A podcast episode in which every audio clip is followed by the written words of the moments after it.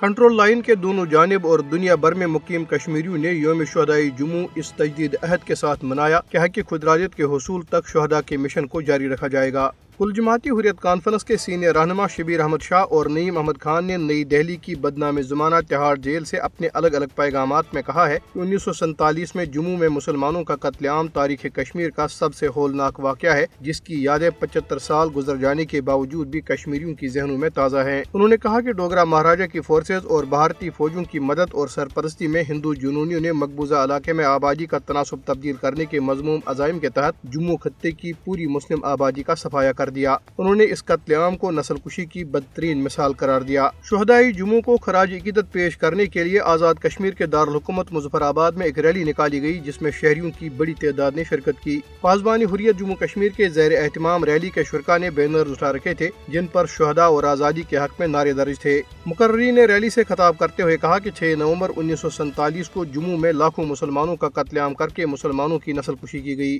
اس وقت کی بھارتی حکومت ڈوگرا فوجیوں اور ہندو انتہا پسند تنظیموں نے بچوں، بزرگوں، نوجوانوں اور خواتین پر حملے کر کے ایک ہفتے کے اندر ڈھائی لاکھ نہتے مسلمانوں کو شہید اور لاکھوں دیگر کو زخمی کیا۔ مقررین نے کہا کہ لاکھوں مسلمان شہریوں کو زبردستی گھروں سے بے دخل کر کے ریاست چھوڑنے پر مجبور کیا گیا تاکہ جموں میں مسلمانوں کی اکثریت کو اقلیت میں تبدیل کیا جا سکے۔ شہدائی جموں کو خراج عقیدت پیش کرتے ہوئے مقررین نے کہا کہ بھارت انیس سو نواسی کے بعد ایک بار پھر کشمیری مسلمانوں کا قتل عام کر رہا ہے اور ایک منظم سازش کے تحت مسلم اکثریت کو اقلیت میں تبدیل کرنے کے اقدامات کر رہا ہے۔ مقررین نے اس عزم کا اعادہ کیا کہ بھارتی قبضے سے ریاست کی آزادی تک جدوجہد کو جاری رکھا جائے گا۔ کل جماعتی حریت کانفرنس کی آزاد جموں کشمیر شاخ نے شہدائی جموں کو خراج عقیدت پیش کرنے کے لیے کنوینر محمود احمد ساگر کی صدارت میں ایک کانفرنس کا انعقاد کیا۔ آزاد جموں کشمیر کے سابق صدر سردار یعقوب اس موقع پہ مہمان خصوصی تھے، جبکہ کانفرنس میں آزاد کشمیر کے سابق وزیر اعظم سردار عتیق احمد خان، جماعت اسلامی جموں کشمیر کے امیر ڈاکٹر مشتاق احمد،